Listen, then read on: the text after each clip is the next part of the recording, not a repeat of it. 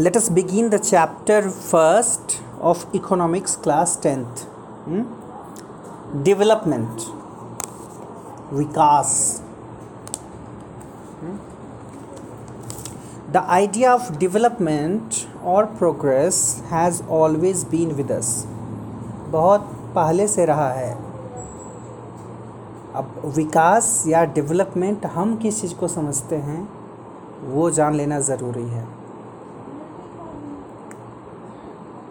We have aspirations or desires about what we would like to do and how we would like to live. सबकी अपनी अपनी सोच है अपनी अपनी ज़िंदगी सब अपने हिसाब से जीना पसंद करते हैं। कुछ लाइफ में एस्पिरेशंस होती हैं, कुछ इच्छाएँ होती हैं कि हम अपनी ज़िंदगी को कैसे जीना चाहते हैं, क्या करना चाहते हैं। Similarly we have ideas about what a country should be like तो किसी कंट्री के बारे में भी हम कुछ एक आइडिया बना कर रखते हैं कि एक देश को कैसा होना चाहिए। What are the essential things that we require वो कौन सी चीज़ें हैं जो बहुत ज़रूरी हैं, जिसके बिना ज़िंदगी नहीं चल सकती? Can life be better for all क्या ज़िंदगी सबके लिए बहुत अच्छी हो सकती है? ये काफ़ी कठिन है। तो क्या होगा? इसका मतलब हमेशा बेटरमेंट के लिए हमें एफर्ट लगाते रहना होगा। How should people live together लोगों को कैसे साथ रहना चाहिए? Can there be more equality ये बड़ी अच्छी बात है। ये समझना ज़रूरी है। मोर इक्वालिटी के बारे में हम सोच सकते हैं। एकदम सब लोग इक्वल हो जाएँ ये पॉसिबल नहीं है। लेकिन मोर इक्वालिटी के लिए हम प्रयास कर सकते हैं। Development involves thinking about these questions and about the ways in which we can work towards achieving these goals. तो डेवलपमेंट इन सारे क्वेश्चन में इन्वॉल्व है इन सारे क्वेश्चन के आंसर या क्वेश्चन के बारे में जब सोचोगी तो समझ में आएगा कि डेवलपमेंट का कॉन्सेप्ट क्या होना चाहिए और हमें इन गोल्स को पाने के लिए कैसे एफर्ट लगाते रहना चाहिए ये क्वेश्चन क्या है? एक बार फिर से रिवाइज करो। This is a complex task and in this chapter we shall make a beginning at understanding development तो ये सारे, सारी चीज़ें जो हैं, इनके बारे में बातें करना, सोचना, उसके हिसाब से काम करना it's not very easy thing काफ़ी कॉम्प्लेक्स टास्क है। तो कैसे हम इन गोल्स को अचीव करेंगे? कैसे हम डेवलपमेंट को समझेंगे। यहाँ हम शुरू करेंगे तो समझ में आएगा। कर है कि you will find answers to many of these questions not just in economics but also in your course in history and political science ऐसे क्वेश्चन का आंसर जो है केवल इकोनॉमिक्स में ही नहीं बल्कि हिस्ट्री और पॉलिटिकल साइंस में भी मिलेगा तुमको। All the subjects are very much interrelated ठीक है? This is because the way we live today is influenced by the past इस तरह से हम रह रहे हैं आज। इसका प्रभाव, इसके ऊपर प्रभाव पास्ट का भी है। हमारे पास्ट के कुछ एक्सपीरियंसेस हमें, हमारे वर्तमान, हमारे प्रेजेंट का बिहेवियर डिसाइड करते हैं। जैसे सिंपल सी बात है। अगर जैसे नेबर्स की ही बात ले लें, अगर नेबर्स हेल्पफुल हैं पास्ट में कोई ऐसा इंसिडेंट हुआ है, जब ऐसा लगा है कि हम एक्सपेक्ट नहीं भी कर रहे हैं, फिर भी नेबर्स जो हैं आकर के उन्होंने हेल्प की तो हमारा जो तरीका है, हमारा जो बिहेवियर है उनको लेकर के वो पॉजिटिव रहेगा। हम इस बात के लिए हमेशा तैयार रहेंगे कि उनको भी कभी कोई ज़रूरत पड़े तो हम बिल्कुल तैयार मिलें।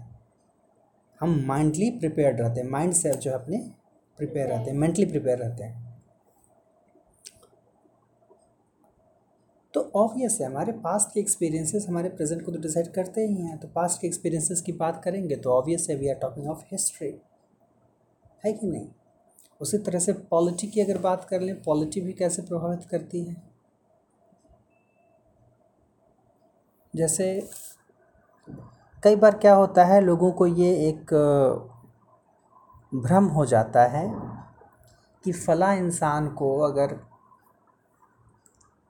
हेडमैन बना दिया जाए गाँव का, ग्राम प्रधान, या फ़ला इंसान को अगर चीफ मिनिस्टर बना दिया जाए, फ़ला इंसान को अगर प्राइम मिनिस्टर बना दिया जाए तो वो कभी नहीं बिगड़ेगा, वो बिल्कुल सही रहेगा, वो अपनी ज़िम्मेदारी पूरी अच्छे से निभाएगा अकाउंटेबिलिटी अपनी देखेगा। लेकिन बार बार हिस्ट्री बताती है कि पावर में जो भी आता है वही सबसे बिगड़ा नहीं ये नहीं कहेंगे वही सबसे बिगड़ा होता है लेकिन ये ज़रूर कहेंगे कि पावर का जो नशा होता है ना वो उसको सेम इंसान नहीं रहने देता। जिसको पावर का नशा हुआ वो सेम पर्सन नहीं रह जाएगा। पावर मिलने के पहले जो जैसा होता है पावर मिलने के बाद वो बदल जाएगा। बदलना तय है उसका। और उसके लिए तमाम एग्ज़ाम्पल हैं हिस्ट्री में अवेलेबल ठीक है। हाँ वो तो खैर ऑटोक्रेट है। ऑटोक्रेट्स हैं। मैं नॉर्मल लोगों की भी बात कर रहा हूँ। नॉर्मल लोग का मतलब जो ऑटोक्रेट्स के रूप में नहीं जानते उनकी भी बात मैं कर रहा हूँ। पावर मिलेगी तो वो हाँ उनका व्यवहार अलग हो जाएगा। तो ये चीज़ें भी हम सीखते हैं। पावर क्या है उसका यूज़ क्या है उसका प्रभाव क्या है वो पॉलिटी में हम पढ़ते हैं। उस इंसान के बारे में पढ़ना शुरू कर दें तो हिस्ट्री में चले जाएँगे। जिस जगह पर शासन कर रहा है उस जगह के कल्चर के बारे में बात करनी शुरू कर देंगे या उस जगह की आ, का जो है डेमोग्राफिक वे से उसको देखना शुरू करेंगे तो जियोग्राफी में चले जाएँगे। ठीक है। We can desire for change without being aware of this इन चीज़ों को जानना ज़रूरी है। तभी हम चेंज को डिज़ायर कर सकते हैं। In the same way it is only through a democratic political process that these hopes and possibilities can be achieved in real life तो रियल लाइफ में कैसे पॉसिबल है ये? इन होप्स और पॉसिबिलिटीज़ को कैसे पाया जा सकता है? Through a democratic political process democratic यानी लोकतांत्रिक, यानी जिसमें हर इंसान को वैल्यू दी जाए। जो फ़ेमस डेफिनेशन है एब्राहम लिंकन का for the people by the people to the people जो भी है, लोगों का, लोगों के लिए, लोगों के द्वारा किया गया शासन। ठीक है? तो जहाँ हम कहते हैं कि everybody is equal before law है ना? लॉ के सामने सभी लोग बराबर हैं। तो अगर ऐसा हम कर पाते हैं तो इसका मतलब हम डेमोक्रेसी को बचा पा रहे हैं। लेकिन कहाँ है पॉसिबल? जो एग्ज़ाम्पल्स हमारे सामने हैं, वो तो यही बताते हैं कि ऐसा कुछ नहीं है।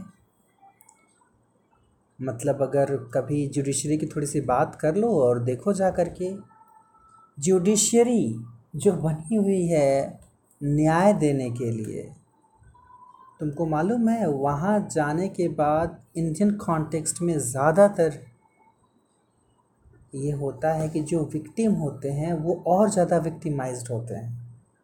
करप्शन इतना ज़्यादा है। अगर आपके साथ कुछ बुरा हुआ है तो भी आपको अगर जस्टिस चाहिए तो आपको पैसा खर्च करना पड़ेगा। अच्छा वकील है, उसकी जो फ़ीस है, वो ले रहा है, समझ में आता है।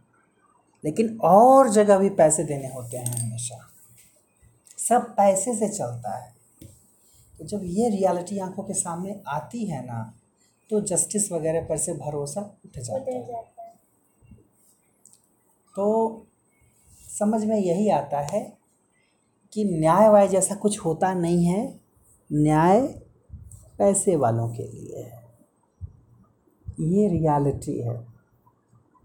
ठीक है। इंडियन कॉन्टेक्स्ट में एटलीस्ट जैसे, कानून क्या होना चाहिए? कानून सबके लिए बराबर है, ये इस बात का दावा करने वाले लोग। अगर ये व्यवस्था दें कि हर आम आदमी एकदम निडर होकर के रहे, वो जानता है, उसके कुछ अपने राइट्स हैं फंडामेंटल राइट्स हैं, अपने हिसाब से जीने की स्वतंत्रता, जो फंडामेंटल राइट्स हैं एजुकेशन की का फ्री की फ्रीडम एक्सप्रेशन का फ्रीडम अगर जितने उसके फंडामेंटल राइट्स हैं वो उस इंसान को मिल पाएँ हर इंसान को। क्या लगता है? देश में कितने लोगों को फंडामेंटल राइट्स मिले हुए हैं? सबको तो नहीं। बहुत गिने चुने लोग। इवन हर घर में स्थिति देखोगे तो समझ में आएगा कि हमारे कई फंडामेंटल राइट्स को दबा दिया जाता है घर में ही दबा दिया जाता है। हाँ। ठीक है? Domestic violence domestic violence is one of that कोई ज़रूरी नहीं कि डोमेस्टिक वायलेंस हो ही। नॉर्मल कंडीशन में भी। हम जैसे लोग कहना नहीं चाहिए लेकिन when I remember मेरे घर में जब भी माहौल बिगड़ता था बचपन में तो मेरे फादर का गुस्सा एजुकेशन पर निकलता था। मतलब जो पहली चीज़ वो रोकना चाहते थे वो ये गुस्सा दिखाने का जो तरीका था बहुत गलत था बहुत ख़राब था। क्या है? पढ़ाई बंद करो स्कूल नहीं जाना है। ठीक है। तो सर ऐसे डांटते होंगे। नहीं बेटा ऐसी बात नहीं है। केवल डांटने तक बात नहीं रहती थी। कब गार्जियन वैसा नॉर्मल कंडीशन में गार्जियन कब कहते हैं? पढ़ाई बंद करो स्कूल नहीं जाना। जब बच्चे पढ़ते नहीं हैं तब। हमारे यहाँ ऐसा नहीं था। हमारे यहाँ कंडीशन अलग थी। एक मिनट तो ये जो तरीका होता है ना कि देखो, गुस्सा गार्जियन अगर गुस्सा करते हैं तो वो जायज़ है। समय समय पर कौन भाई, हर कोई इंसान है, गुस्सा आता है। लेकिन उसको उतारने का जो तरीका है या उसको ज़ाहिर करने का जो तरीका है, वो गलत है। अगर आपका गुस्सा इस बात पर आता है, इस बात पर उतरता है कि आपको लगता है कि नहीं, पढ़ाई बंद कर देनी है, स्कूल जाना बंद कर दो। कई बार ऐसा हुआ मतलब आई हैव सेवरल एक्सपीरियंसेस तो उसमें से एक मैं बताता family is a microcosm of society microcosm society एक बड़े स्तर की चीज़ है। उसी का एक लघुतम रूप, सबसे छोटा रूप फैमिली है। The diversity that we have in a single family is like society different people, different opinion, different life, different lifestyle. Even सबके सोने का समय तक सेम नहीं होता। जॉब के हिसाब से कभी कभी खाने का समय भी सेम नहीं होता। एक टाइम किसी तरह मैनेज कर लेता है आदमी खाने का समय सेम अगर वो ठीक ठाक चलाने की व्यवस्था करने की कोशिश करता है आदमी तब नहीं तो वो भी नहीं। That is nothing so democratic होना, ये जो डेमोक्रेटिक वर्ड है ना, अपने आप में बहुत कुछ कहता है। तो डेमोक्रेसी का हनन जब घरों में होता है I gave my example to know you that even when the the house where everybody is educated when they are unable to give that much importance to education how can you expect uh, uh, the importance or giving importance to education by other uneducated people? How can they? How can they? Even sometimes i think that the way they killed our childhood. That is the reality. The cruel reality. The way they killed our childhood they don't deserve you know to get the benefit of our education. Because see for uh, proper development we are talking of development. For proper development of a child only feeding and uh, giving clothes and giving shelter is not required. Many other things are there. The way they created havoc in our lives uh, it might be possible that uh, we could uh, you know we could be deviated to other paths. And that we did yes that we did. Uh, i don't know whether uh, if i could be there in uh, that particular state mp when we were there in uh, our childhood अगर वहाँ पर और कुछ सालों तक हम लोग रह गए होते तो बड़े वाले चोर बन गए होते yes So, yes we started thievery uh, we started theory. We, the three thi- siblings, started from our home and then started outside of our home. But it was the blessing of the God that we returned and we got different atmosphere and ultimately we realized our mistake and uh, we left all such things simple सी बात है जब proper care नहीं मिलेगी family के भीतर तो ये चीज़ें डेवलप हो ही जाएँगी इसमें कोई दो नहीं है कुछ भी मतलब when you know emotional lack is there then a child can go for anything. Several negative you know activities are there. They can be involved in anything. So at least we could uh, not uh, you know be attached with other things but yes so proper nourishment proper environment is very much needed very much needed. At least one should not be responsible for you know such atmosphere to their you know children. So that children after becoming adult they should blame that you have not given me that proper environment. At least every parents should try their best ठीक है। Because so democratic political process वही बात है democracy की शुरुआत कहाँ से की जाए? उसकी शुरुआत घर से होनी चाहिए, फिर सोसाइटी से होनी चाहिए, तब फिर बड़े स्तर पर हो सकती है डिस्ट्रिक्ट लेवल पर हो सकती है स्टेट लेवल पर हो सकती है कंट्री लेवल पर हो सकती है। लेकिन जो माइक्रोकोजम ऑफ़ सोसाइटी है दैट इज़ फैमिली शुरुआत वहाँ से होनी चाहिए। वंस अगेन शुरुआत वहाँ से होने के लिए, उसकी इम्पोर्टेंस को समझने वाले लोग होने चाहिए। Means education is very much needed education is very much needed बहुत सारी चीज़ें ऐसी हैं जिसको अगर हम बदलना चाहते हैं सोसाइटी में या लोगों में तो उसके लिए जो सबसे ज़्यादा ज़रूरी चीज़ हमको लगती है वो है एजुकेशन अगर एजुकेशन की व्यवस्था ठीक रहे, और once again I have to tell that education का मतलब बस ये नहीं होना चाहिए कि किसने कितनी डिग्री ली है। एजुकेशन जो लेता है उसको एजुकेटेड कहा जाता है और एक कैटेगरी होती है लिटरेट होने की। नॉर्मल कंडीशन में हम लिटरेट उसको बोलते हैं जिसको लिखना पढ़ना आता है। हिंदी बोलते हैं साक्षर। जिनको अपना नाम लिख सकते हैं साइन कर सकते हैं क ख ग पढ़ सकते हैं ए बी सी डी पढ़ सकते हैं उनको साक्षर कहा जाता है। और एजुकेटेड कहा जाता है जिन्होंने पढ़ाई अच्छी खासी की है बैचलर डिग्री लिया है मास्टर डिग्री लिया है पीएचडी लिया हुआ है। ये नॉर्मल अंडरस्टैंडिंग है एजुकेटेड और लिटरेट की। लेकिन मेरी जो अंडरस्टैंडिंग है लिटरेट और एजुकेटेड की वो ये है कि एजुकेटेड की पर्सनालिटी से एजुकेशन झलकना चाहिए। अगर नहीं तो मास्टर डिग्री लेकर के भी वो लिटरेट ही है, ये मेरा मानना है। लिटरेट्स की संख्या ज़्यादा है हमारे सोसाइटी में एजुकेटेड की संख्या कम। बहुत सारी चीज़ें हैं।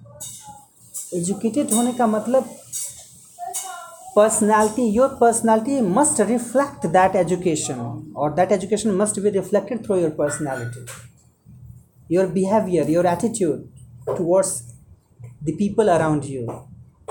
The way you handle the situation the way you tackle the situation. If you are unable to do that if you are unable to create influence with the help of your education then what the education you are talking about or what the education you are having that is very doubtful. Are you getting what i'm saying तो degree बस लेना, और ये reason उसके पीछे है। कहीं ना कहीं एजुकेशन सिस्टम की एक कमी है। आज के डेट में भी, आज का जो एजुकेशन है, जिसमें हम वोकेशनल ट्रेनिंग देते हैं, जैसे ऐसे तो बहुत कम ऐसे स्ट्रीम हैं, जिसमें वोकेशनल ट्रेनिंग मिलती है। मतलब वो पढ़ाई करने के बाद जॉब मिल जाए, वोकेशनल ट्रेनिंग उसको कहा जाता है। तो वोकेशनल ट्रेनिंग देने में क्या करते हैं ना we are creating machines we are not creating humans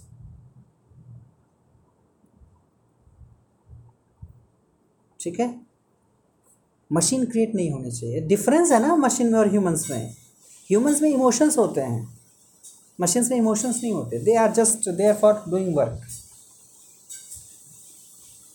तो इसलिए कई लोगों को कन्फ्यूज़न हो जाता है लाइफ में।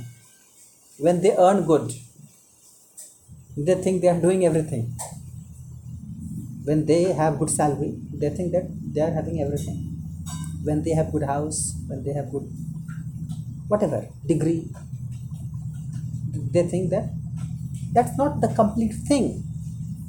See even a person who is 12th pass or who is just graduate if he or she knows how to behave with others how to be polite how to uh, manage his or her self respect that's good.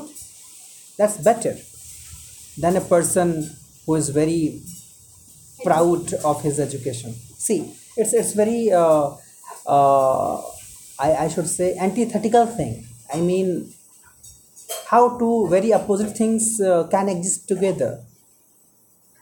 Because when you are very educated then how that pride comes in the brain if that pride is there it means you're not educated कहा जाता है हिंदी में कि अगर ज्ञान का अंधकार ज्ञान का घमंड हो जाए तो ज्ञान किस बात का that is the thing so what I perceive, whatever uh, the problems I confront in my society, whatever problems, I find only one solution, and that is education. And in that education, we need proper training, proper training, training of human brains, not mechanical brains. That is needed. If that good education is there, that can improve several lives several lives it is very unfortunate that many of the people in our country they even don't realize the value of life. They they even don't know the real meaning of their life the real uh, you know attitude that they should have or the real uh, i should say admiration they should have for their life they are just living they are just breathing in and breathing out तो ये होता है। मतलब बहुत से ऐसे लोग होते हैं जो इस धरती पर पैदा होते हैं, जीते हैं, मर जाते हैं। तो मेरे हिसाब से वो ज़िंदगी कीड़े मकोड़ों वाली है। उनका भी वही काम होता है। अभी बरसात का मौसम आ रहा है, देखो कि कीड़े आएँगे। इसी समय पैदा होते हैं। और कहीं आग वाली जगह है, वहाँ पहुँच करके या पंखा चल रहा है, उसमें कट करके मर जाना है उनको इसी समय पैदा होंगे, इसी समय दैट इज़ रियल लाइफ तो क्या हमारी ज़िंदगी वैसी होनी चाहिए? एक इंसान की ज़िंदगी वैसी होनी चाहिए। We are homo sapiens we are thinking beings तो जब तक वो थिंकिंग नहीं आती है, तब तक क्या एजुकेशन तब तक क्या लाइफ अगर आप खुद की लाइफ नहीं इम्प्रूव कर सकते, अगर आप दूसरों की लाइफ इम्प्रूव नहीं कर सकते तो किस बात की एजुकेशन ठीक है? तो एजुकेशन वैसी होनी चाहिए। और अगर वो है एजुकेशन जितनी प्रॉब्लम्स है लाइफ की, ख़त्म हो सकती हैं। चाहे वो करप्शन हो, चाहे वो बहुत ज़्यादा पॉपुलेशन हो, चाहे वो बहुत ज़्यादा पॉल्यूशन हो, किसी प्रॉब्लम की बात कर लो। पावर्टी हो, ख़त्म हो जाएगा। दैट विल बी इरेडिकेटेड और जब ये सब हो जाएगा तो डेवलपमेंट तो आप अपने आप हो जाएगा। But yes that is utopia this is utopian concept when we think of that utopian concept मतलब जहाँ सब कुछ अच्छा अच्छा ही हो, कहाँ पॉसिबल है? सब कुछ अच्छा अच्छा ही हो हमेशा। सारे लोग ठीक ही रहें। But yes we can think of the possibility अगर डेमोक्रेटिक पॉलिटिकल प्रोसेस अपनाया जाए, बात सही है। देखो, अंतर इतना होता है अगर हम पॉलिटिक्स की बात करें पॉलिटिक्स से बनते हैं पॉलिटिशियंस पॉलिटिशियंस सोचो चाहे तो कितनी लाइफ बदल दें। चाहे तो कितनी लाइफ्स बदल दें। कितने जैसे एक एक्ट आया भारत में R T E right to education ये आया 2009 में। आर टी ई इस बात की तस्दीक करता है कि हर छः से चौदह साल तक का बच्चा उसको एजुकेशन का हक है और आप उसको चार्ज नहीं कर सकते। चार्ज नहीं कर सकते का मतलब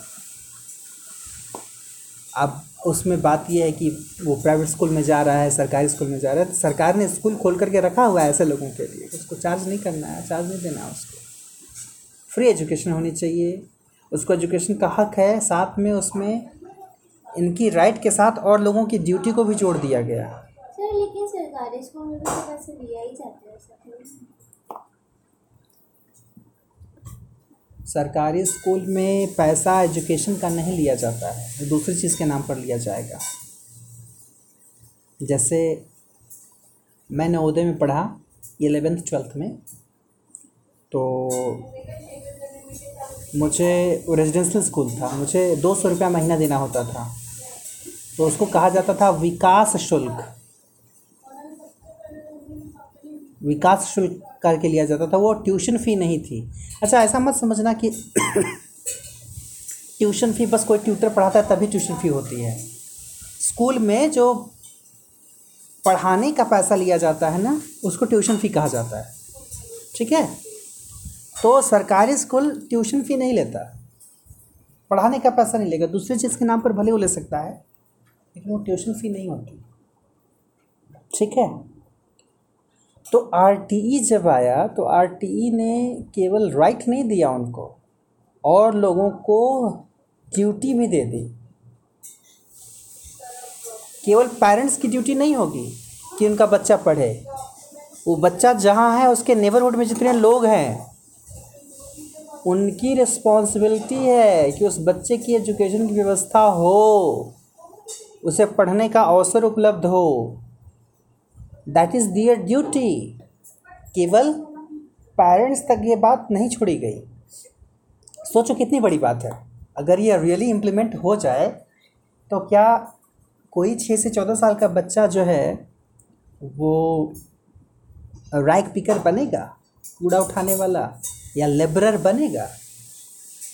जाएगा पढ़ने। तो जो एक्ट वगैरह होते हैं, जो कानून बनते हैं, लॉज बनते हैं ऑब्वियसली उसके थ्रू हम बहुतों की लाइफ बदल सकते हैं।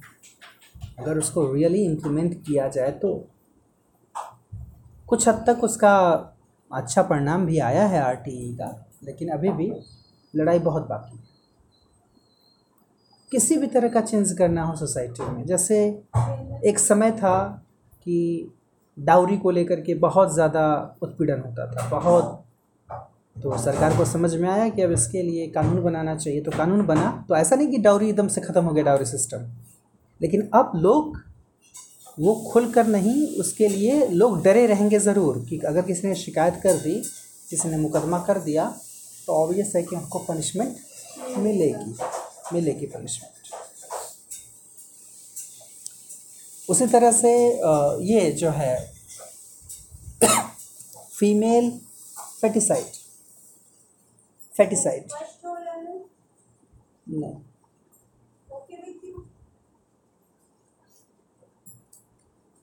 फीमेल फेटिसाइड कन्या भ्रूण हत्या. ठीक है? So the way people see girls in this society बहुत रीज़न है उसके पीछे, मैं उसमें नहीं जाऊँगा अभी फ़िलहाल।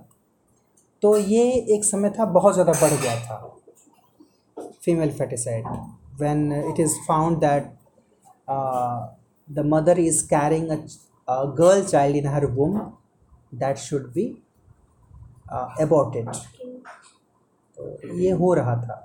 उसके लिए फिर कानून बनाना पड़ा। मतलब सोचो, इंसानी दिमाग कितना गंदगियों से भरा पड़ा है कि उसके लिए बार बार नए नए कानून बनाने पड़ते हैं। क्योंकि कई सारी गलत चीज़ें समय समय के साथ पर, साथ जो है निकल करके बाहर आती हैं तो पता चलता है, अरे, इससे जुड़ा तो कोई कानून है ही नहीं तो नया कानून बना, बनाना पड़ता है। तो एटलीस्ट एक बड़े लेवल पर इन चीज़ों का असर तो हुआ ही होगा। अभी भी जो डॉक्टर्स अगर चोरी छिपे करते भी हैं ये काम तो उनको इस बात का डर हमेशा रहता है कि अगर किसी ने कंप्लेन कर दी तो सर डॉक्टर्स का इसमें क्या गलती उन लोग जो फैमिली में से उन लोग नहीं समझ रही हो। डॉक्टर्स की गलती का मतलब नहीं है ना वो लाइसेंस वाली बात होती है ना उनको अधिकार नहीं दिया गया है वोट करने का तो वो कैसे कर सकते हैं? गलती वाली बात यहाँ पर नहीं है। कानूनी बना दिया गया ना। कि जो पेरेंट्स करा रहे हैं, उनकी तो गलती है ही, जो डॉक्टर कर रहा है, उसको भी गलत माना जाएगा। तुम ये कहना चाह रही हो कि उसका तो काम ही है, उसका काम है क्या? एवोट करना उसका काम है? उसका काम लाइफ बचाना है लाइफ लेना थोड़ी है उसका काम।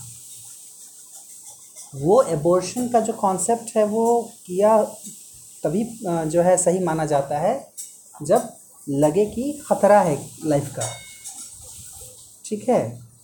या मतलब उसके होने से जो है मदर की लाइफ को खतरा है या और कुछ अलग केसेस जब ऐसे होते हैं स्पेशल केसेस तब।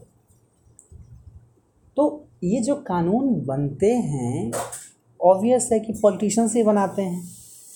हमारे एम और एमएलएस बनाते हैं। तो through politics through their policies through their rules and regulations बहुत परिवर्तन ला सकते हैं वो चाहें तो। एक समय था देश में चाइल्ड मैरिज होता था खूब। अभी भी गाँव में होता है, गाँव में होता रहता है, लेकिन हाँ बहुत सारी चीज़ें बदली हैं। अनटचेबिलिटी चरम पर थी।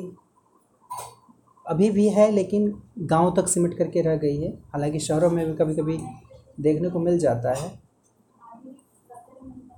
तो वेन द पीपल आस्क नाम अगर बताओ तो बोलेंगे व्हाट्स आगे? पूछते हैं आगे। अगर नाम केवल बताओ तो पूछते हैं आगे। आगे मतलब surname. What is your surname several things are there और उन सब का उपाय वही है। क्या? डेमोक्रेटिक पॉलिटिकल प्रोसेस ये एक फ्रेज कितना इम्पोर्टेंट है, समझ में आ रहा है? अगर ये अप्लाई हो जाए तो सारी समस्या का निदान हो जाए। एजुकेशन घर घर तक पहुँच जाए इंडिविजुअल्स तक पहुँच जाए तो हर समस्या ख़त्म हो जाए।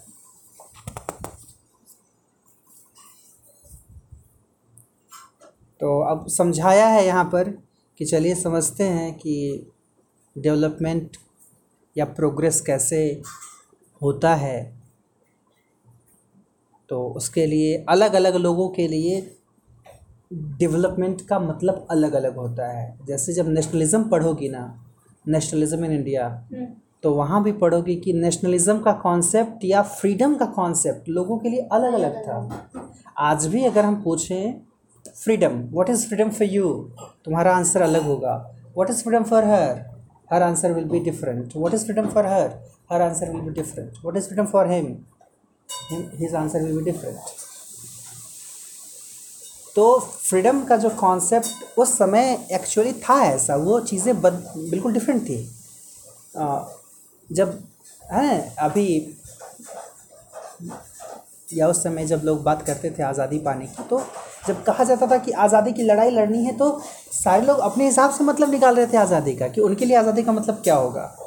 तो उसी तरह से डेवलपमेंट की जब हम बात करते हैं सी एक बात मैं बता दूँ जितने भी एब्स्ट्रैक्ट कॉन्सेप्ट्स हैं ना जो फीलिंग्स हैं जो इमोशंस की बात करते हैं या जो एब्स्ट्रैक्ट नाउन है जितने ना उनको डिफाइन करना आसान नहीं होता। उनके लिए आ, अलग अलग लोगों के लिए उनकी मीनिंग अलग अलग होती है। जैसे अगर लाइफ की बात करें life what is life what is life for you as a student पढ़ाई लिखाई ठीक है। What is life for a teacher अच्छे से पढ़ा दे, बच्चे संतुष्ट रहें, समय से पैसा मिल जाए। ठीक है? What is life for a जज अगर आइडियल लेवल पर देखा जाए, सही से जजमेंट दे किसी निरपराधी को दोषी न बनाए, अपराधी को दंड मिले। पुलिस के लिए लाइफ है कि कानून व्यवस्था सही से बना करके रखे, ये उसकी लाइफ उसको समझ में आएगा। एक आर्टिस्ट के लिए आर्ट बनाना है, उसके लिए लाइफ है। लाइफ की मीनिंग अलग अलग लोगों के लिए अलग अलग हो जाती है। ठीक उसी तरह से डेवलपमेंट की मीनिंग अलग अलग लोगों के लिए अलग अलग हो जाएगी। क्यों हो जाएगी? क्योंकि उनकी कॉन्टेक्स्ट अलग अलग हैं तो उनकी रिक्वायरमेंट्स अलग अलग हैं। ठीक है? कोई पैदल चलता है तो उसको साइकिल चाहिए, ये उसकी डेवलपमेंट है। कोई साइकिल से चल रहा है, उसको बाइक चाहिए, वो उसकी डेवलपमेंट है। कोई बाइक से चल रहा है, उसको फोर व्हीलर चाहिए, वो उसकी डेवलपमेंट है। कोई पैदल चल रहा है, बिना चप्पल जूता के चल रहा है, उसको जूता चप्पल मिल जाए, ये उसका डेवलपमेंट है। किसी के पैर ही नहीं है। तो उसको कम से कम वो इक्विपमेंट मिल जाए, जिस पर वो आराम से बैठ करके आगे बढ़ सके मूव कर सके, ये उसकी डेवलपमेंट है। सो the concept of development changes with the people. Read the example, you will understand.